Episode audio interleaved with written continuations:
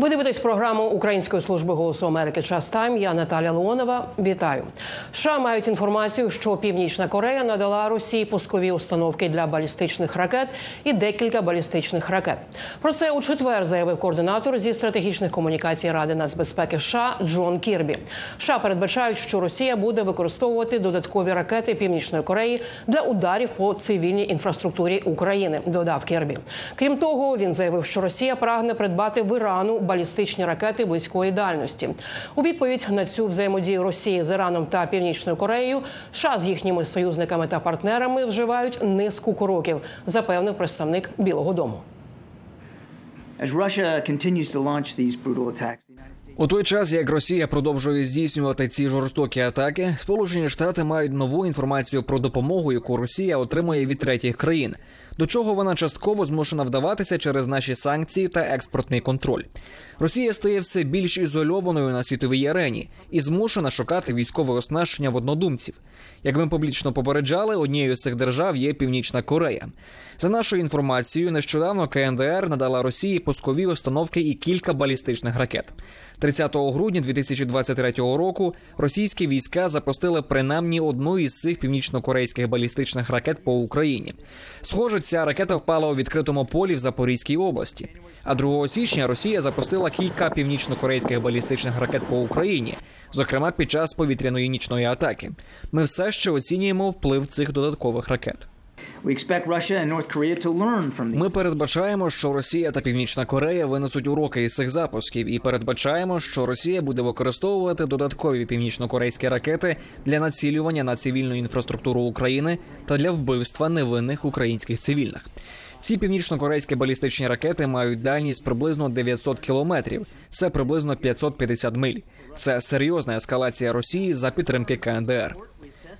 Ми також публічно заявили, що Росія прагне придбати в Ірану балістичні ракети близької дальності. Наразі ми не віримо, що Іран поставив Росії такі ракети. Однак Сполучені Штати стурбовані тим, що переговори Росії щодо придбання балістичних ракет близької дальності в Ірану активно просуваються. Тож у відповідь на дії Росії з Іраном та Північною Кореєю ми вживаємо низку кроків із нашими союзниками та нашими партнерами. По-перше, закупівля Росією балістичних ракет у КНДР прямо порушує численні резолюції Ради безпеки ООН. Ми будемо піднімати ці угоди щодо зброї в Раді безпеки ООН разом із нашими союзниками та партнерами. І ми будемо вимагати, щоб Росія знову була притягнута до відповідальності за порушення своїх міжнародних зобов'язань. По-друге, ми запровадимо додаткові санкції проти тих, хто працює над сприянням передачі зброї між Росією та КНДР, а також між Росією та Іраном.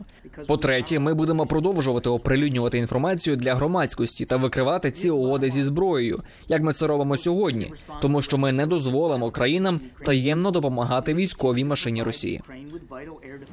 Яким буде 2024 рік для українських військових? Український прорив, перемога Росії чи початок мирних переговорів? Думки експертів збирав Андрій Борис. На те, як розвиватимуться події на фронті в Україні, вплив матиме західна, особливо американська підтримка Києва. Саме тому голос Америки щодо прогнозів війни на цей рік поспілкувався із американськими військовими та політичними спеціалістами. Підсумки звели до трьох сценаріїв. Перший сценарій найуспішніший розвиток подій для ЗСУ. Вже у січні Конгрес США схвалює додатковий пакет допомоги Києву на 61 мільярд доларів. Україна отримує винищувачі F-16 та ракети для них. Це частково компенсує дефіцит у артилерійських снарядах. Ймовірно, Україна отримає ще й протирадіолокаційні ракети ХАРМ. Це дозволить знищувати російські радари і оперувати українським літакам ближче до фронту, стверджують аналітики інституту вивчення війни. За усіх цих факторів Україна зможе відкривати наземні коридори для наступу. Обережно прогнозує американський генерал у відставці та колишній директор ЦРУ Девід Петреус.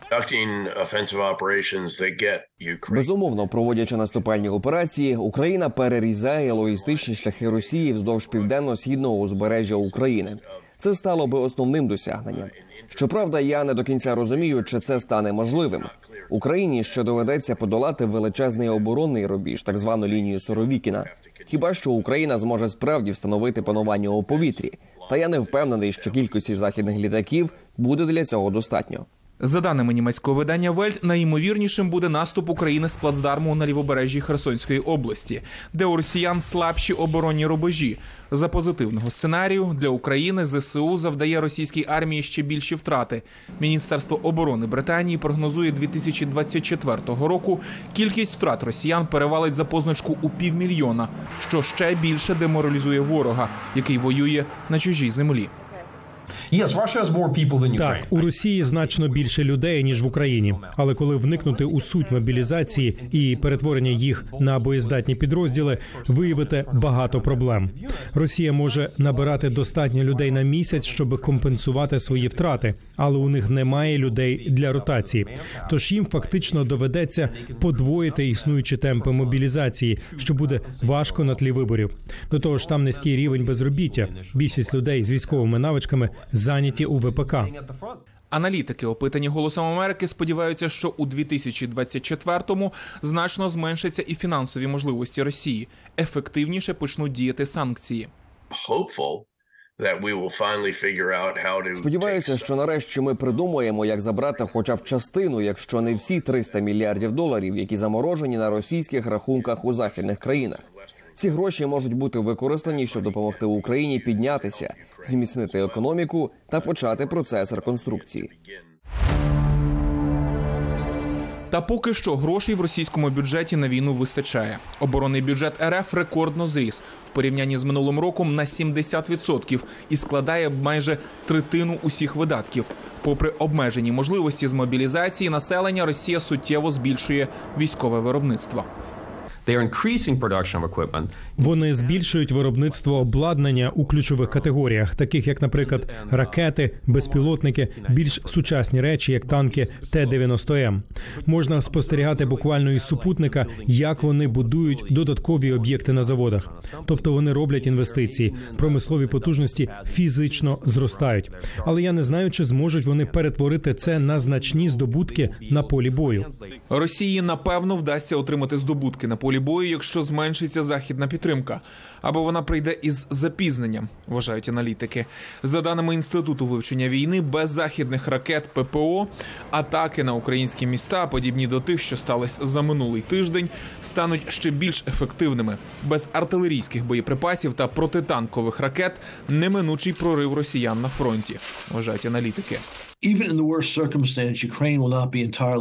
Навіть за найгіршого сценарію Україна не буде повністю підкорена. Ви знаєте, Україна проводила партизанську війну проти радянських сил роками після Другої світової. Але давайте сподіватися, що до цього не дійде, бо це буде катастрофою для Сполучених Штатів і союзників по НАТО. У 2024-му війна буде йти на виснаження без особливих здобутків для жодної зі сторін, вважають деякі спеціалісти. Попри ймовірно обмежену підтримку заходу, Україна зможе пристосуватись до відбиття атак росіян. Ukraine can assistantly Україна може збільшити виробництво безпілотників та інших систем, які можуть зменшити навантаження та потреби в артилерійських боєприпасах. Хоча для цього і знадобляться фінансові ресурси заходу, Україна може зосередити деяке виробництво у себе. Цього року союзники мають погодитись із тим, що війна триватиме роки, і готувати довготермінову стратегію, вважає військовий аналітик Майкл Кофман. Та за даними американського видання політику, яке посилається на джерела в адміністрації Байдена, у наступному році мова може йти про перехід від стратегії повної перемоги України до мирної угоди із Росією, тобто згода на територіальні поступки Росії. Ось як це коментує голосу Америки Гезер Конлі, президентка німецького фонду Маршала у США. Я вважаю, що це може відбутися лише у тому випадку, якщо підтримка заходу повністю припиниться, і Україні доведеться зробити паузу. Але знову ж таки, я думаю, що і росіяни не підуть на ще один мінськ. Вони хочуть забрати усе. Владімір Путін говорить про Одесу як про російське місто. Вони хочуть встановити в Києві маріонетковий режим і зробити так, щоб України як окремої країни не існувало. Ви знаєте, знову ж таки, за того найгіршого сценарію українці все одно будуть в Євросоюзі і НАТО. За те, щоб Україну без окупованих територій прийняли в НАТО, адвокатує колишній генсек альянсу Андерс Фох Расмусен. Хоча українська влада каже, що не готова поступати з територіями Росії навіть тимчасово. Усі прогнози та сценарії побудовані на основі існуючих політичних розкладів. Та війна може піти зовсім іншим шляхом, якщо з'явиться так званий чорний лебідь, неочікувана подія, як от смерть Путіна, природній катаклізм чи вибух нової війни. Минулого року, приміром, ніхто не передбачав, що з'явиться черговий конфлікт на близькому сході. Андрій Борис, Дмитро Савчук, Голос Америки. У середу Сполучені Штати та 12 інших країн оприлюднили ультиматум підтримуваним Іраном хуситам з вимогою припинити напади на судна в Червоному морі. У своїй заяві підписанти попередили про потенційні цілеспрямовані військові дії у разі продовження нападів. Нехай наше послання буде чітким. Ми закликаємо до негайного припинення цих незаконних нападів і звільнення незаконно затриманих суден і екіпажів, заявили країни. Крім того, у середу США закликали Раду безпеки ООН вжити заходів проти хуситів. Бойовики, що базуються в Ємені, здійснили щонайменше 23 напади у відповідь на війну Ізраїлю та Гамасу у Газі. У четвер державний секретар Ентоні Блінкен, четверте з моменту початку війни Ізраїлю та Гамасу, вирушає до близького сходу. В державному департаменті заявили, що він відвідає Туреччину, Грецію, Йорданію, Катар, Об'єднані Арабські Емірати, Саудівську Аравію, Ізраїль, Західний берег і Єгипет.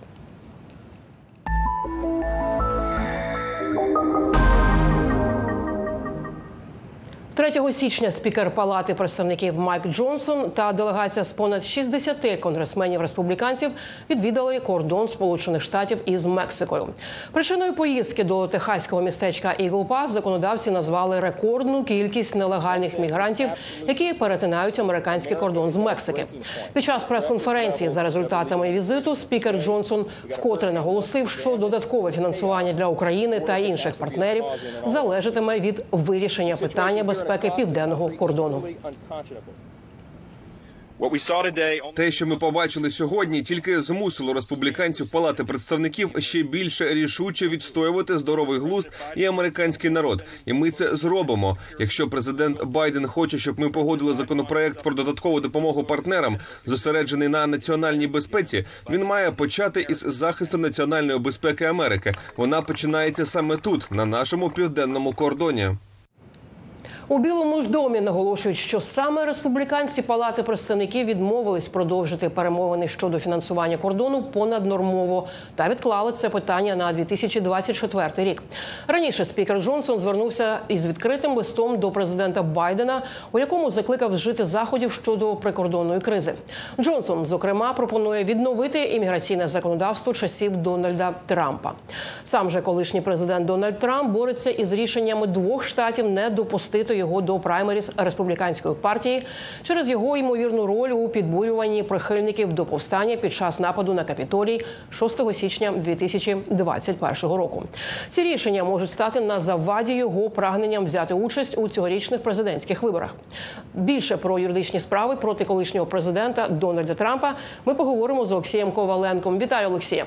Вітаю, Олексія. Яким наразі є розвиток цих справ? Якою є тактика захисту? І, зрештою, коли і хто може поставити крапку у цих справах проти колишнього президента Дональда Трампа? Насправді ми бачимо, що цей рік, 24-й рік, почався із нових розвитків справ Дональда Трампа. Ми слідкували уважно за подіями в Колорадо, за подіями в Мені та взагалі за імсіма іншими справами е, проти Дональда Трампа. І ми бачили, що вже 2 січня е, цього року команда Трампа подала на апеляцію в Верховний суд штату Мейн на рішення державної секретарки е, штату Мейн від використати третю частину 14-ї поправки до конституції. Конституції Сполучених Штатів та прибрати ім'я Дональда Трампа із бюлетенів на первинних виборах республіканської партії на праймеріс республіканської партії. Ця поправка означає, що будь-яка людина, яка якимось чином була долучена до державного заколоту, вона не може обіймати державні посади.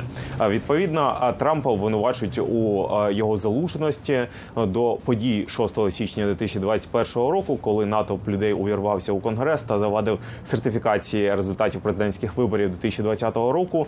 Е, Аналогічне рішення вчора е, ми бачили, що команда Трампа також подала на апеляцію у Верховний вже суд Сполучених Штатів е, Америки відносно рішення, яке було прийнято Верховним судом Колорадо. Це було аналогічне рішення до того, яке прийняла держсекретарка Мейну. Це прибрати ім'я Дональда Трампа із бюлетенів президентських виборів із бюлетенів праймеріс на президентські вибори цього року у Колорадо.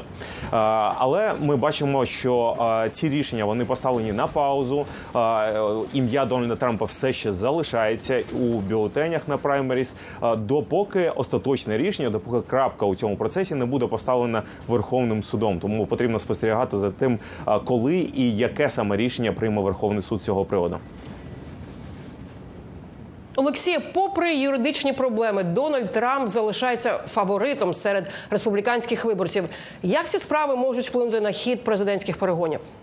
Насправді ці справи вони безпосередньо впливають на хід президентських перегонів, і е, от як ми вже говорили, дуже багато чого залежить від рішення Верховного суду Сполучених Штатів Америки. Ця поправка, про яку ми говорили, вона раніше ніколи майже не застосовувалась, і раніше ніколи не було відповідне рішення Верховного суду стосовно використання цієї поправки. Тим більше використання цієї поправки стосовно кандидата в президенти. Тобто, е, вочевидь, якщо е, Верховний суд Сполучених Штатів Америки він не підтримує рішення Верховного суду Колорадо, і в такому разі всі ці судові процеси, а ми знаємо, що окрім Колорадо і Мейну, подібні судові процеси вони є в більш ніж 10 штатах США. Якщо Верховний суд США не підтримує це рішення, тоді відповідно ці процеси не матимуть значення, і ім'я Трампа буде у бюлетенях в усіх праймеріс в США. Якщо ж все ж таки Верховний суд США підтримає це рішення, то це означатиме певні проблеми для президентської кампанії Дональда Трампа, і можливо, е, де-факто ця президентська кампанія буде поставлена під питання. Ще є третій варіант, на якому наголошують експерти. Він менш вірогідний, але Верховний суд США може затягувати це рішення або не приймати його взагалі. Тоді ім'я Трампа буде викреслено із бюлетенів праймеріс тільки в Мені, Колорадо та можливо інших штатах, які можуть прийняти подібні рішення. Олексій, як ти вже згадав, проти колишнього президента порушена низка справ. За чим варто стежити, і яка з цих справ становить найбільшу загрозу для Трампа? Так, насправді проти проти колишнього президента Дональда Трампа відкрито чотири кримінальні справи. Якщо порахувати, то всі звинувачення, всі кримінальні звинувачення на адресу Дональда Трампа, то це більш ніж 90 справ. І насправді за ними всіма варто стежити. Особливо важливо якраз ці моменти в Колорадо та Мені. Але якщо говорити про ці всі кримінальні обвинувачення, то зараз якраз команда Трампа намагається отримати імунітет для Дональда Трампа від всіх цих обвинувачень на його адресу. Е, І ми бачимо, що вже наступного тижня заплановано засідання апеляційного е, суду тут у Вашингтоні, де розглядатиметься саме це питання. Залежно від того, яке рішення буде прийнято в апеляційному суді Вашингтона, е, від цього залежить, яке рішення далі буде приймати Верховний суд. Тобто є ймовірність, що після цього е, розглядатиме це питання Верховний суд, який вже зможе вирішити остаточно поставити крапку в цьому питанні, е, чи е, має право Дональд Трамп на імунітет від всіх цих кримінальних обвинувачень на його адресу. Дякую, Олексія, за твій аналіз. З нами на прямому зв'язку був Олексій Коваленко. Він допомагав нам розібратися у юридичних тонкощах справ проти колишнього президента Дональда Трампа. А ми продовжуємо програму.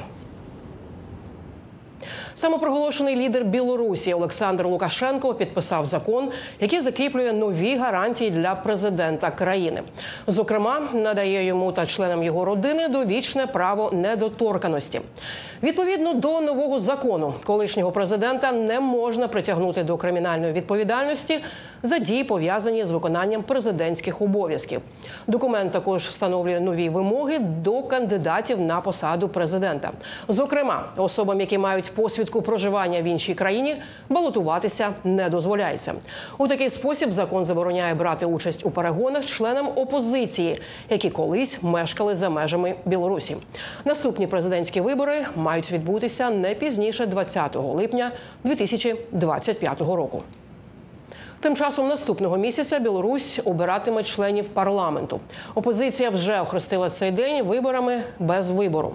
А правозахисники повідомляють, що білоруська влада проводить масові обшуки у спостерігачів за президентськими виборами 2020 року. Про те, чого очікувати від парламентських виборів у Білорусі, розповість Катерина Лісунова. Після виборів президента Білорусі у серпні 2020-го країну охопила хвиля протестів. Десятки тисяч людей вийшли на вулиці, намагаючись не допустити переобрання Олександра Лукашенка. Активісти заявляли, що результати виборів були сфальсифіковані. Протести тривали кілька місяців. За даними Human Rights Watch, до середини листопада білоруська поліція затримала понад 25 тисяч людей. Через три роки, у грудні 2023-го, до спостерігачів на президентських виборах 2020-го прийшли із обшуками. За даними білоруського правозахисного центру Вясна, за цими обшуками стоїть комітет державної безпеки Білорусі. Правозахисники кажуть, що у колишніх спостерігачів перевіряють телефони та попереджають про можливе притягнення до кримінальної відповідальності, буцімто за пропаганду екстремістської діяльності. Опозиціонери вважають, що ці спроби залякування напряму пов'язані із виборами 2020 року. Це відома і досить стандартна тактика залякування. У лютому в Білорусі мають відбутися парламентські вибори, і ми очевидно називаємо їх виборами без вибору. Ми ініціювали кампанію так званої громадянської непокори. Ми закликаємо білорусів не голосувати і не брати участі у цьому фарсі. Не участвувати. У комітеті державної безпеки Білорусі не відповіли на запити Голосу Америки. Тим часом, наприкінці листопада, вдома у кількох членів координаційної ради із забезпечення трансферу влади, створеної лідеркою опозиції Світланою Тихановською, та у їхніх родичів пройшли обшуки. Слідчий комітет Білорусі заявив, що розслідує кримінальне провадження щодо діяльності координаційної ради і підтвердив наявність понад 100 підозрюваних. Лукашенко планує організувати Лукашенко планує організувати так звані вибори, але точніше було б назвати це днем депутатських і парламентських призначень, бо він сам вирішуватиме, хто буде в новому парламенті, а хто з його людей у міськраді. Він розуміє, що настрої в суспільстві не змінилися, і від цього йому не по собі. І він, звісно ж, цього опасається. В очікуванні лютневих виборів у Білорусі створено майже 1400 територіальних і дільничних виборчих комісій. Але влада досі не оприлюднила список членів. Центральна виборча комісія країни каже, що захищає їхні персональні дані. Після протестів 2020-го усі опозиційні та незалежні партії були фактично ліквідовані. Багато партійних лідерів перебувають у в'язницях. І, хоча війна Ізраїлю проти Хамасу та російське вторгнення в Україну зробили Білорусь менш помітною на політичній арені, білоруські опозиційні лідери кажуть, що наполегливо працюють, аби переконатися, що світ не забув про них. Я думаю, що наразі зі сполученими штатами налагоджено стратегічний діалог, який продовжиться і в майбутні роки, зокрема між білоруським демократичним рухом і держдепартаментом США. Це дуже прогресивний крок, на який не розраховували ще на початку минулого року, тому що США, здавалося, були повністю зосереджені на Україні та не приділяли особливої уваги Білорусі. У грудні минулого року сенаторка-демократка Джин Шагін представила двопартійний законопроєкт про демократію, права людини та суверенітет Білорусі. Документ передбачає засудження підтримки Лукашенком вторгнення Росії в Україну, визнання Світлани Тихановської демократичною лідеркою Білорусі та зобов'язує підтримувати білоруські незалежні змі. У законопроєкті також є положення про створення спецпредставника по Білорусі. Катерина Лісунова, Максим Адамс, Голос Америки, Вашингтон.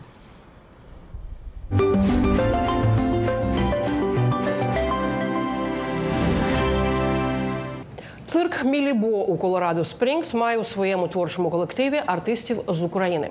Команда цирку разом з організацією Ukrainian Power запросили жителів Колорадо на виставку Молитва за Україну. Кошти від продажу квитків підуть на гуманітарну допомогу Україні та відкриття хабу для внутрішньопереміщених осіб неподалік Києва. Деталі події дізнавалася Світлана Престинська. Семирічна Аделіна Степанченко наймолодша артистка цирку Мілібо. Батьки дівчинки родом з України. Найбільша мрія Аделіни допомогти українським дітям. Мій виступ про Україну. Я хочу підтримати українських дітей і заробити для них гроші. Якщо їм, скажімо, потрібно протезування, адже деякі українські дітки втратили кінцівки. Я буду дуже рада, якщо зможу чимось допомогти. I'm happy because I can support Ukraine. Цирк Мілібо заснував акробат Джим Джексон зі своєю дружиною 21 рік тому. Команда цирку має у своєму складі багато іммігрантів, зокрема українців. Війна в Україні дуже вплинула на наших хороших друзів, наших артистів родом з України. Їх рідні досі там. Нам приємно підтримувати людей, яких ми знаємо, і якось покращувати ситуацію. Циркова програма Мілібо складалась з 15 номерів. Подивитися на виступи та підтримати Україну прийшло чимало американців. Цей театр давно відіграє величезну роль у культурному житті міста. Я пишаюсь нашою громадою, яка має велике серце і досі переймається подіями так далеко від нас. Коли ти знаходишся так далеко, ти звичайно можеш спробувати зрозуміти, що переживають українці, але я не думаю, що ми можемо відчути це сповна. Тому важливо мати людей, які б нагадували нам, що відбувається. Remind us about what's going on. Співорганізаторами заходу є неприбуткова організація Ukrainian Power. Виконавча директорка Яна Малик, родом з Луганської області. Разом із сім'єю приїхала до Колорадо Спрінгс у липні 2022 року за програмою біженців. А уже у листопаді разом з американськими волонтерами заснувала Ukrainian Power – українську силу організацію, яка допомагає внутрішнім українським переселенцям. Ми маємо 20 хабів в Україні в різних городах містах України, які допомагають переселенцям з Луганської області. Що таке хаб?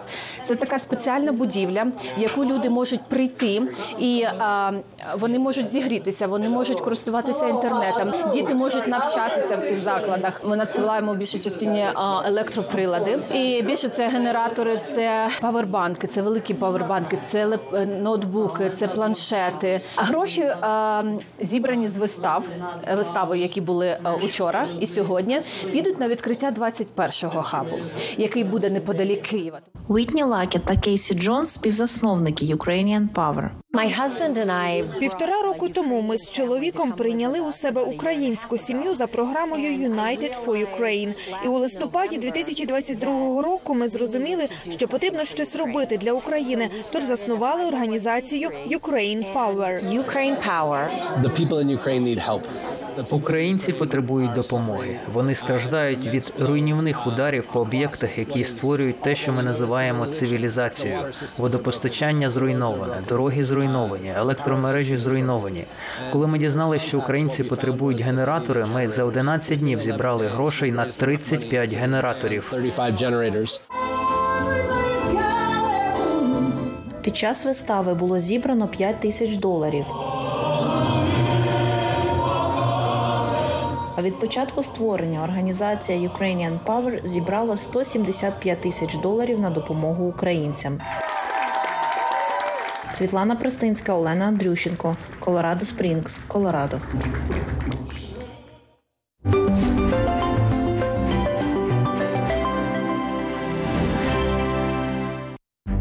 Завантажте мобільний додаток Голосу Америки. Додаток дозволяє автоматично обходити блокування завдяки вбудованому vpn сервісу Читайте новини, дивіться інформаційні програми та відео, а також слухайте подкасти Української служби Голосу Америки. На цьому будемо прощатись. Ви дивились програму Української служби голосу Америки. Час тайм. Приєднуйтесь також до наших щоденних брифінгів з понеділка до п'ятниці о 18-й за Києвом на Ютубі та у Фейсбуці, де ви у прямому ефірі зможете поставити свої запитання нашим ведучим Юлії Ярмоленко та Остапу Яришу. Дякую, що довіряєте Українській службі голосу Америки. Я Наталя Леонова. Мирної вам ночі та спокійного ранку.